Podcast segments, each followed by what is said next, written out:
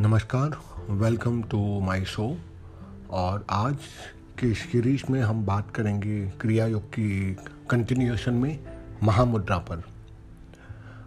महामुद्रा कहीं ना कहीं पश्चिमो आसन, जो योग आसनों में एक है, पश्चिमो आसन से कुछ मिलती जुलती मुद्रा मानी जाती है, पर उससे काफ़ी अलग ही है। और क्योंकि ये मुद्रा जो है काफ़ी विशेष है इसीलिए उसको महान मुद्रा, महामुद्रा कहते हैं और क्रिया योग की क्रियाओं में ये सबसे अंत में गिनी जाती है।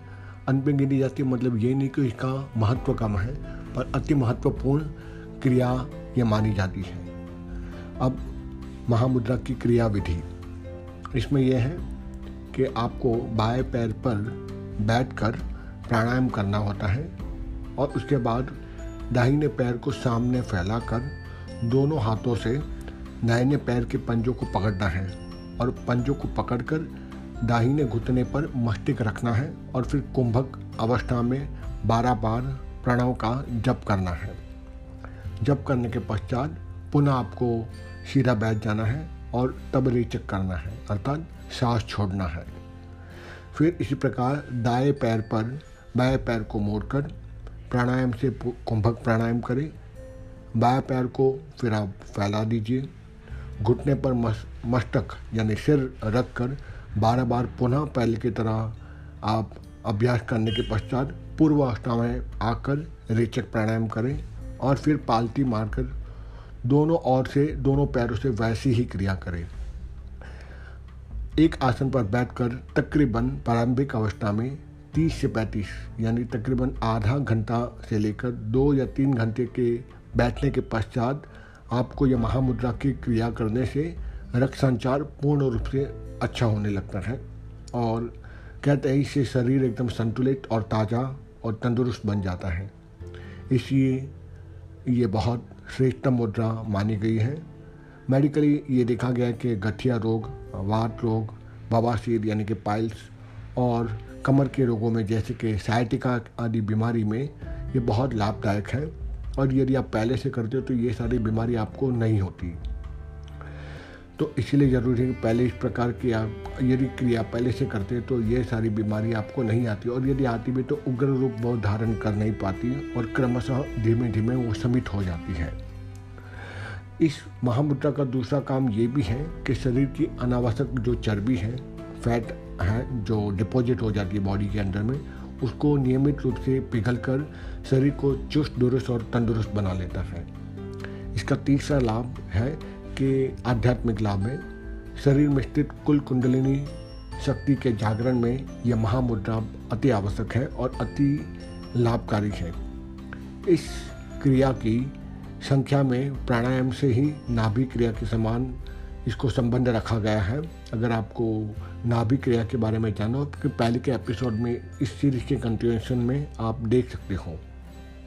प्रत्येक बारह प्राणायाम के हिसाब से तकरीबन 144 प्राणायाम पर इसकी संख्या करके 12 तक हो जाती है। वैसे यदि कोई अधिक प्राणायाम करे तो लाभ ही होगा। प्राणायाम करने से हानि नहीं होती। यहाँ पर यह है, प्राणायाम एक निश्चित प्रमाण में करना चाहिए और अभ्यासियों को चाहिए कि दूध और घी का सेवन करते रहें जब आप प्राणायाम का अभ्यास करें, क्योंकि प्राणायाम से हीट बहुत जनरेट होती है और कई लोगों की कफ प्रकृति और पित्त प्रकृति होने के कारण उसमें दाहकता उत्पन्न होती है। तो वहाँ पर आपको किसी विशिष्ट गुरु की आवश्यकता होती है जो योग में दक्ष हो और जो आपको इस पद पर बराबर संतुलित कर सके और आपको गाइडेंस दे सके। वेल वापस आता हूँ कि आपको चाहिए कि आप बिना साधक धीरे धीरे धीरे महामुद्रा का और प्राणायाम का अभ्यास 10 से 12 तक शुरू कर सकते हैं और फिर धीरे धीरे 15 से 20, 20 से 25 और ऐसे करते करते आप समय अवधि बढ़ा सकते हैं और इससे आप धीरे धीरे उच्चतर साधना की ओर अग्रसर हो सकते हैं। महायोगी श्री बाबा गोरखनाथ जी ने इस महान महामुद्रा के बारे में एक श्लोक लिखा है, जिस पर इस महामुद्रा का एक अति महत्व उद्देश्य है। वह उन्होंने अपनी एक विशिष्ट पुस्तिका जो है हत्योग प्रदीपिका में इसका वर्णन कहीं न कहीं किया है, जो कहता है, महाकलेशादयो दोषः श्रीयंते मारणादय महामुद्राम चेतनेव वदन्ति विबुद्धितमा। क्षयकुष्ठ गुदावतः गुल्मजीर्ण पुरोगमः तत्सदोषा स्वयं यान्ति महामुद्राम तो योग अभ्यसेत।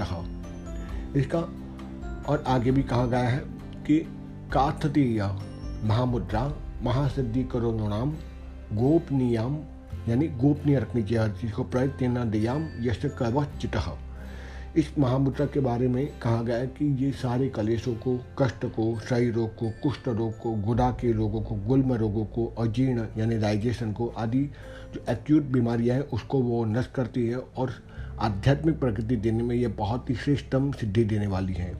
इसीलिए यह महामुद्रा हर किसी को नहीं देते हैं। इन सारी बातों से तो बिल्कुल स्पष्ट हो जाता है कि महानतम क्रिया योगी श्री श्री लारी मासी जी ने अपनी क्रिया योग की पद्धति में अत्यंत गोपनीय और महागोपनीयता रखी और मानव जीवन को उन्नतम और श्रेष्ठतम बनाने के लिए इस क्रिया योग को सम्मिलित करके लोगों का महान उपकार किया। और आजकल के जो मॉडर्न साइंस में धीरे धीरे इस बात को स्वीकृति दे दी गई है। विशेष रूप से बाबा रामदेव जी का काफ़ी महत्व रहा और मेक इन इंडिया के प्रोजेक्ट के अंतर्गत इंडिया में योग साधना को अब विशेष प्रावधान दिया गया है और उसमें भी प्राणायाम का काफ़ी विशेष रोल प्ले करता है। उस पर काफ़ी विशेष रिसर्च हुई है और ये भी बात स्पष्ट हो चुकी है कि प्राणायाम से बाहरी रूप से भले हम लंबी सांस लेना और सांस रोकना एक प्राणायाम की एक सामान्य गति लगे, पर इससे हृदय रोग में और हृदय रोगियों को काफ़ी ही राहत अनुभव होती है। ये सारी क्रियाएँ आश्चर्यजनक लगती है, पर काफ़ी सरल रूप होते हुए भी, चाहे गृहस्थ आश्रमी हो, या सन्यासी हो, या कोई बिगिनर हो आध्यात्मिक क्षेत्र में, वहाँ सभी को लिए समान रूप से आगे पहुँचने के लिए श्री श्री लाहरी महाशय जैसे महानतम गुरुओं ने ये प्रयास किया था कि इस श्रेष्ठतम क्रिया योग को प्रत्येक घर तक वह पहुँचा दिया जाए। कहते हैं कि जिस समय आकाश में बिजली चमकती हो, मेघ गर्जना होती हो उस समय प्राणायाम या योग की यह महत्वपूर्ण क्रियाएँ आपको नहीं करनी चाहिए। और दूसरा ये भी प्रावधान है, स्त्रियाँ जब ये विद्युत या मेघ गर्जन जो स्काई में बिजली होती है, या फिर जब उनको डर लगता है या मेंस्ट्रुएशन के चार दिन रहते हैं, उस समय भी यह योग की क्रिया या प्राणायाम नहीं करनी चाहिए। तीसरा कई कई बार ये भी योगी कहते हैं कि उस समय जब केवल कुटस्थ चैतन्य, यानी जिसको हम आज्ञा चक्र कहते हैं, जब ठीक से और अच्छे से प्रतीत हो रहा हो, सहज प्रतीत हो रहा है, उस पर आपको जब करना चाहिए। औसत काल से कहते हैं कि आज्ञा चक्र की पहले सफ़ाई करनी चाहिए और उसका पूरी तरह से उस पर नियंत्रण होने के बाद उस पर एक्टिवेट किया जाता है, उसको एक्टिवेट किया जाता है। और एक्टिवेशन के कई प्रकार हैं थर्ड आई को एक्टिवेट करने के लिए। कभी समय मिला तो उस पर भी मैं एक लेक्चर लेना चाहूँगा थर्ड आई के ऊपर में, ठीक है? जो कि थर्ड आई काफ़ी बड़ा चैप्टर हो जाएगा तो यहाँ पर उस पर मैं प्रकाश ना डालकर क्रिया योग से संबंधित कुटस्थ चैंपियन जिसको थर्ड आई कहते हैं, जिसको ब्रो मध्य चक्र कहते हैं, उसको आने वाले हम एपिसोड में कवर करेंगे। तो यहाँ मैं अपनी ये छोटी सी एपिसोड समाप्त करता हूँ। धन्यवाद।